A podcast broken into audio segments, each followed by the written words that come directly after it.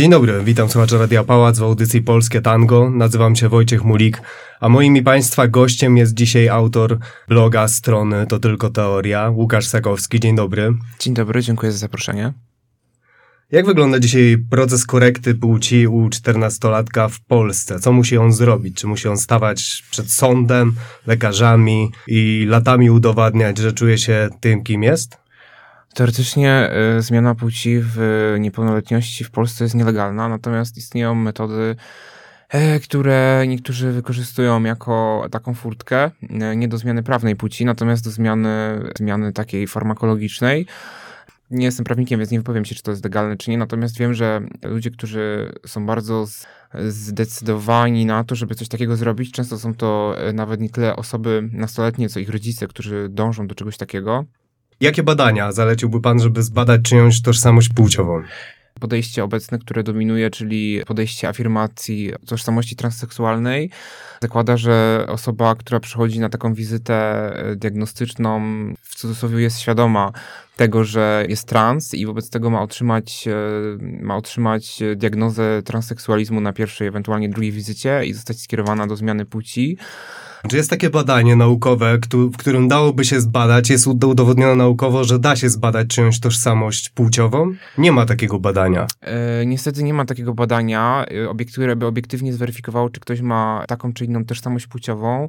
To, co się robi, to wyklucza się zaburzenia psychiczne mogące dawać objawy transseksualizmu, na przykład zaburzenia osobowości borderline, narcystyczne zaburzenia osobowości, schizofrenia, choroba afektywna dwubiegunowa. I dopiero jak wykluczy się te wszystkie badania, zrobi się, e, te wszystkie choroby, zrobi się e, także testy neurologiczne, pewne badania mózgu, tam, żeby sprawdzić, czy nie ma jakichś guzów mózgu i tego typu rzeczy, no to można wtedy stwierdzić, że osoba taka potencjalnie jest trans, no bo nie wykazuje innych zaburzeń, które mogłyby dawać objawy dysforii no, płciowej. Dziś w Polsce funkcjonują na przykład kwestionariusze z pytaniami, czy mężczyzna lubi sport, albo jakim zwierzęciem się czujesz. I to ma określać to, w jakiej tożsamości płciowej ktoś jest. Ja nie będę oceniał metodologii takich badań, takich testów, natomiast y, wiem, że po prostu nie ma obiektywnego testu, tak jak można na przykład pójść do, y, na badanie genetyczne, badanie biochemiczne krwi, na badanie neuroobrazowania mózgu i y, stwierdzić, czy ktoś faktycznie jest, y, ma jakąś chorobę, czy jej nie ma, albo ją wykluczyć. Tak w przypadku transseksualizmu, jak zresztą wielu innych zaburzeń psychicznych, y, nie ma czegoś takiego.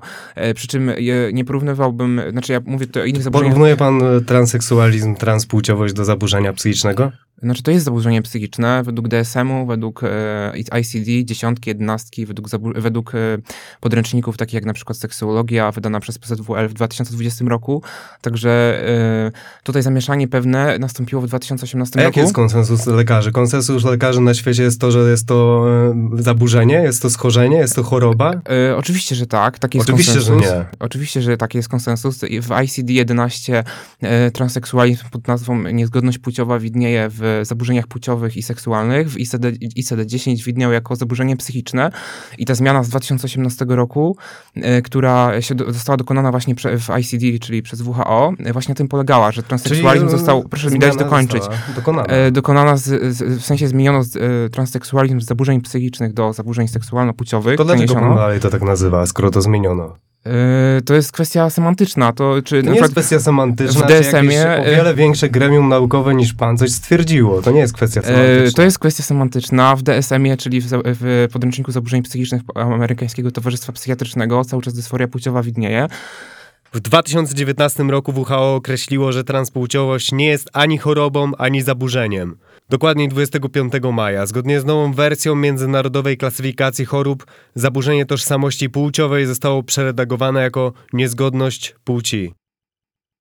To, czy to nazwiemy zaburzeniem seksualnym, czy zaburzeniem psychicznym, czy zaburzeniem płciowym, to jest kwestia bardziej semantyczna niż kwestia merytoryczna. Powiedział pan, nie ma czegoś takiego, napisał pan, nie ma czegoś takiego jak dzieci trans. Napisał pan, że potwierdzają to badania naukowe, że diagnostyka transpłciowości nie jest możliwa przed 25 rokiem życia. Na podstawie jakich badań?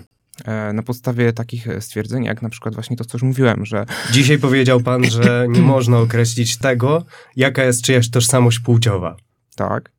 Więc nie można tego określić obiektywnie. Jeżeli czegoś nie można, to jak nie można zamienia się w można w wieku 25 lat? E, nie, to jest... e, Powiedział od- pan, że nie można. E, To proszę dać mi dokończyć, to, Dobrze. to wyjaśnię. E, Zaburzenia, e, różne zaburzenia psychiczne, które trzeba wykluczyć, żeby zdiagnozować transseksualizm, tak jak na przykład właśnie zaburzenia osobowości, o których mówiłem wcześniej, typu borderline, narcyzm i tak dalej, mogą się rozwijać do mniej więcej 25 roku życia. E, Wobec tego, e, jeżeli nie jesteśmy w stanie stwierdzić, czy ktoś to zaburzenia ma mniej więcej do 25 roku życia, to nie jesteśmy też w stanie wykluczyć tego zaburzenia i tym samym nie jesteśmy w stanie zdiagnozować transseksualizmu w tym e, zakresie, w jakim e, ono, jakim to oficjalnie funkcjonuje w psychiatrii teraz, więc e, o to mi chodziło. Badania, napisał pan, że badania pokazują, że z dysforii płciowej większość osób wyrasta. Okej, jakie, jakie badania tak, tak mówią? E, Nie mam w tej chwili przy sobie listy badań, natomiast mogę po audycji podesłać. Z kilka badań z 2008 roku, e, badania z 2013, z 2016, 2018, 2021 i 2022. W 2021 roku ukazał się duży przegląd systematyczny prac naukowych. Metaanaliza ich wyników pokazała, że 99,1% badanych nie żałowało swojej decyzji o podjęciu medycznej tranzycji. Badanie, o które pan e, mówi, ja podejrzewam, że to jest właśnie to, które bierze pod uwagę jedynie 5 lat od momentu rozpoczęcia tranzycji. Okej, czy, Natomiast- czy pan, panu zdarzyło się powoływać na badania, które dotyczyły lat 60. i 80.? Między innymi. Zdarzyło się. A wie pan wtedy, jak e, wyglądał świat i że jedną z preferowanych również e, terapii dotyczących transseksualizmu był, e, były elektrowstrząsy. Ale Pan ja, powołuje się na badania z tego okresu. E, ale ja się nie powołuję na badania, które e, popierają elektrowstrząsy. Ja mówię, że badania, które są z tamtych lat, ale również, tak Podejście mówię, naukowe było wtedy inne. Ale również z 2008 roku, z 2013, 16, 18, 19, 21, 22 dokładnie to samo mówią. Poza tym e, pan też w ogóle teraz pomieszał dwie rzeczy. Wcześniej pan mnie zapytał o wyrastanie z dysforii płciowej, potem pan mówił o zadowoleniu z, ze zmiany płci. To są dwa, dwa zupełnie odrębne kwestie do zbadania. Więc jeżeli chodzi o wyrastanie z dysforii płciowej, to owszem, badania pokazują, że od 60 do 90 paru procent wy- wy- wyrasta się z dysforii płciowej po okresie dojrzewania. Natomiast jeżeli, jeżeli chodzi o zadowolenie ze zmiany płci, to badania de facto, y, jeżeli chodzi o te pokolenie teraz te młode, to nie, to nie jest to jeszcze zbadane, dlatego że no to jest kwestia, to, to osoby muszą dorosnąć i dopiero się to zbada.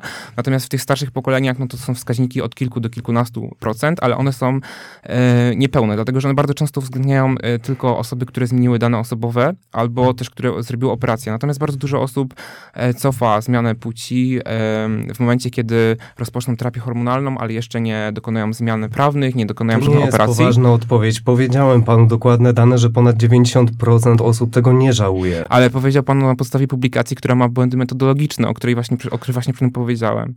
Pana myślenie za to nie ma błędów metodologicznych, dlatego że dokonuje pan badań na podstawie publikacji z lat 60. i 80. Pan mi mówi, wypomina, że cytowałem badania z lat 60. i 70., ale powtarzam, cytowałem też badania z 2008 roku, 2013, 16, 19, 21, 22 i również 23 w tym roku. Czy e, któreś już po, badań było sponsorowane przez prawicowy think tank? E, nie wiem, czy któreś było sponsorowane, ja natomiast e, być może jakieś pojedyncze badania były, ale tego nie, nie, nie, nie oceniam. No to należy weryfikować źródło. Jako dowód na poparcie tezy, że korekta płci powinna być dozwolona, od 25 roku życia podawał pan przykłady, e, że pojawia się to w innych krajach, te nowe raporty, ograniczenia w jakich krajach? Szwecja, Finlandia, Wielka Brytania, niektóre stany st- w Stanach Zjednoczonych. e, Niektóre ograniczenia, zależy o jakiego ograniczenia mnie pan pyta, czy, są, czy to są ograniczenia e, twarde, prawne, czy są jedynie jakieś zalecenia instytucji medycznych. E, Natomiast jeszcze wracając do tego tematu publikacji naukowych, to na pewno większość badań, na które się powoływałem, nie była sponsorowana przez żadne think tanki. Ile to jest większość badań? E, no, 10%, 5, e, 25, co najmniej, e, 55. Y, y, Ja nie, być może jakieś pojedyncze badania tak, natomiast te badania, które ja sprawdzałem, być może jakieś było finansowane i ja tego nie dopatrzyłem. Natomiast większość badań nie była finansowana.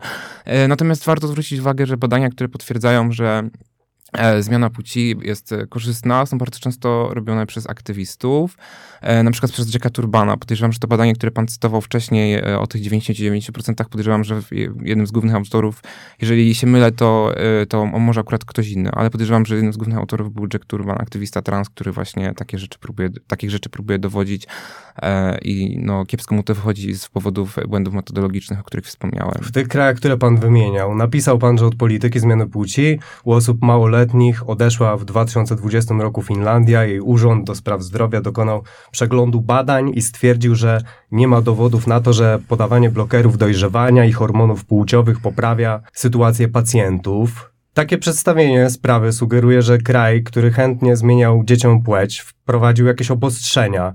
Finlandia nigdy nie była pod tym względem liberalna. Co więcej, kra- kraj ten do 2017 zmuszał osoby transpłciowe do poddania się do przymusowej sterylizacji. W 2017 przegrał przez to sprawę w Europejskim Trybunale Praw Człowieka. Wytyczne, na które się pan powołuje, jako rzekomy odwrót, mówią tak, dziecko można skierować na badania w celu oceny le, potrzeby leczenia blokerami dojrzewania. Na ich podstawie można je zażywać, można też zatrzymywać miesiączkę, również jest to medycznie możliwe, korekty płci były i są tam tak samo dozwolone chirurgicznie od 18 roku życia. Czyli w tym kraju żadnego zwrotu nie było. E, Był zwrot, pan pomylił kilka rzeczy. Po pierwsze, pan pomylił e, podejście do e, kwestii sterylizacji, a po drugie, ja Nie, mówiłem nie, nie, o dzieciach. ale ja mówiłem o raport- dzieciach, Mówi osobach pan, że cokolwiek się w tym kraju zmieniło. Nic się w kwestii prawodawstwa dotyczącego terapii nie zmieniło. E, Nie dokonał się żaden zwrot, dlatego że to samo leczenie było w tym kraju już wcześniej. Dlaczego pan przedstawia to jako zwrot? Wcześniej można było. było osobom małoletnim zmienić płeć, natomiast od 2020 roku jest tak, że nie kieruje się dzieci rutynowo na zmianę płci, jedynie w ramach eksperymentalnych Nie e, można było. To, przypadków. to, jest, to jest tylko stereotyp o, o nich jako o państwie nordyckim. Nie można było. E, Ale mówi pan o chirurgicznych? Bo ja mówię tu również o hormonalnych. chirurgicznych, No to, no to pan, to, okej, względem czyli pan, aha, rozumiem, czyli pan po prostu mnie A, pyta o tranzycję. Nie, bo pan wcześniej powiedział tranzycję, dopiero przed chwilą pan powiedział o chirurgicznych, czyli dopiero przed chwilą pan dodał konkretną informację, o którą panu chodzi, więc Dodaję chodzi... konkretną informację. Raport ten nic nie zmienił w kwestii terapii. Również Chirurgicznej, wytycznych tera- chirurgicznej, nie, wytyczne natomiast, też się nie zmieniły. E, Oczywiście, że się zmieniły, jeżeli chodzi o hormonalną zmianę płci. Jeżeli chodzi o chirurgiczną, to być może ma pan rację. Natomiast jeżeli chodzi o hormonalną zmianę płci, Mam rację. e, jeżeli pan mówi o chirurgicznej, jeżeli pan mówi o hormonalnej, czyli o zażywaniu blokerów dojrzewania i hormonów, które e, prowadzą do szeregu skutków ubocznych i które negatywnych skutków ubocznych i które częściowo są nieodwracalne, to nie ma pan racji. Wielka Brytania. O niej twierdził pan, że przygotowano raport mający na celu sprawdzenie, czy prawdziwe są doniesienia mówiące o przymuszeniu dzieci do zmiany płci i wywieraniu na, na nie presji w, na, w kwestii rodziców.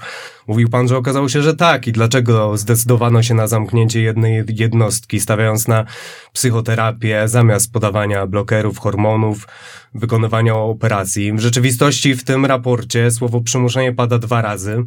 Jeden raz w kontekście lesbijek, które czuły presję, aby identyfikować się jako mężczyźni, a drugi raz w kwestii transpłciowych mężczyzn, którzy czuli presję, żeby ident- identyfikować się jako lesbijki. To są te dwa razy, nic tam więcej nie ma, ale pan wspom- nie wspomina nic o nacisku we w swoim wpisie na mężczyzn trans, bo nie pasuje to do pana teorii, więc wygodnie ominąć niepasujące do siebie elementy. Myślę, że mogę odesłać do książki Time to Think. Ona A ja nie mogę odesłać do raportu, na który się pan powoływał i o którym napisał pan nieprawdę. Raport faktycznie wspomina o niezadowolonych rodzicach z tego, że ich dzieci nie mogą chcieć szybszej interwencji hormonalnej niż ma to miejsce obecnie. Nigdzie w raporcie nie ma mowy o tym, aby rodzice byli szantażowani, a to napisał pan w poście.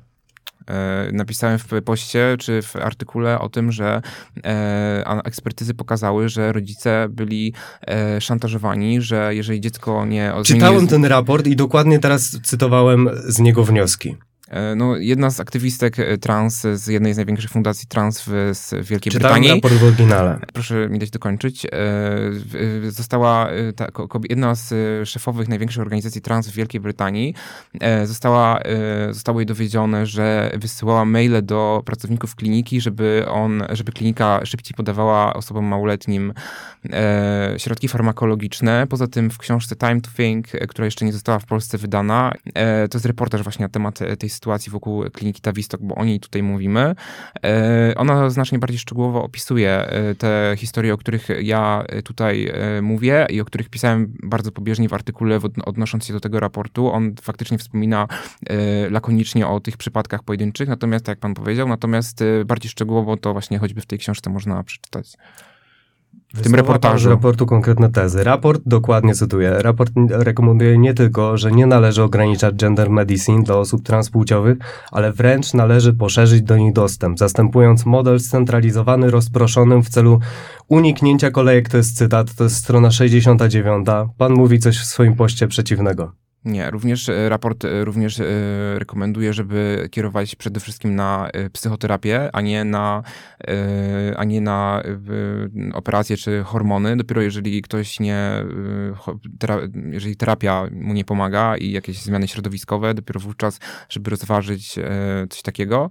Tutaj warto też dodać, że w zeszłym roku cała Szwecja zrezygnowała ze zmiany płci u A osób Hiszpania małoletnich. zliberalizowała. Właśnie też w 2022 roku Wielka Brytania zamknęła na podstawie tego raportu i doniesień innych poza tym raportem, o których też mówiłem, e, a propos szantaży i tak dalej, e, klinikę e, Tavistock. Właśnie, skłamał pan również co do konsekwencji raportu. Napisał pan, że klinika w Tawistok zamknięto, a to jest nieprawda. Oficjalny komunikat na ten temat. Obecne dowody są niewystarczające, aby sformułować jakiekolwiek zalecenia dotyczące blokerów. Pan napisał, że klinikę zamknięto, że raport potwierdza krzywdzenie dzieci. Ale pan zamknięto, ale nie, nie kłamie. Nie zamknięto. Zamknięto. Nie zamknięto. No to proszę sprawdzić. Czy Świadomie pan się myli. Tawistok zamknięto. E, Tavistock tak, natomiast ja myślę, że pan Nie. teraz my, mówi o e, klinice Sandyford, Sandyford w Szkocji i to jest inna historia. W Glasgow również zamknięto tymczasowo. Tymczas, tymczasowo Ogłoszono. klinikę. Pytanie, czy klinikę w Tawistok zamknięto? E, W Tavistock owszem. Nie. W Tavistock owszem. Nie została ona zamknięta. W, w, być może dla stałych, starych pacjentów nie, natomiast dla nowych owszem. Napisał pan, że w Glasgow zamknięto klinikę. Zamknięto? E, W Glasgow e, ogłoszono to, natomiast e, ostatecznie tego, jeżeli z tego co wiem, nie zrobiono. Natomiast o Tavistock, owszem, tak. Czyli napisał pan o Glasgow nieprawdę. Nie, ja napisałem, że tym zostało ogłoszone, że będzie zamknięta, natomiast ostatecznie to się z tego wycofano. I nie, w momencie, kiedy ja pisałem artykuł i go opublikowałem, proszę sprawdzić daty, była informacja, że klinika jest zamknięta. Potem to cofnięto, więc cofnięto to już po publikacji mojego artykułu. Komunikat brzmiał, że wstrzymano przyjęcia. To nie jest zamknięcie. To, to Dla nowych pacjentów. za- za- dla nowych pacjentów. I tutaj właśnie jest ta historia, o której pan, którą pan wcześniej pomylił z kliniką, z kliniką Tavistock i skąd się... Jest otwarte. E, Na pewno nie dla nowych pacjentów i na pewno nie w takiej terapii, w jakiej dotychczas to robiono, czyli e, afirmacji e, tożsamości transseksualnej. Czyli jednak to zamknięcie, nie zamknięcie się przed chwilą zmieniło w pana ustach. No to bardzo interesujące. Nie, nie zmieniło się. Mhm. Czyli w imię tego, żeby ktoś nie musiał dokonać detranzycji, chce pan skazywać ludzi na wiele lat bycia w ciele, z którym się nie utożsamiają, to ofiara, jaką jest pan w stanie ponieść. Ja się zna ża- żadne, nie nie chcę nikogo na nic skazywać. Mówi pan, że e, transseksualizm i dysforia płciowa to zaburzenia identyfikacji. Problem leży w głowie, czyli wracając do początku rozmowy. Mówi pan, że takie osoby są chore?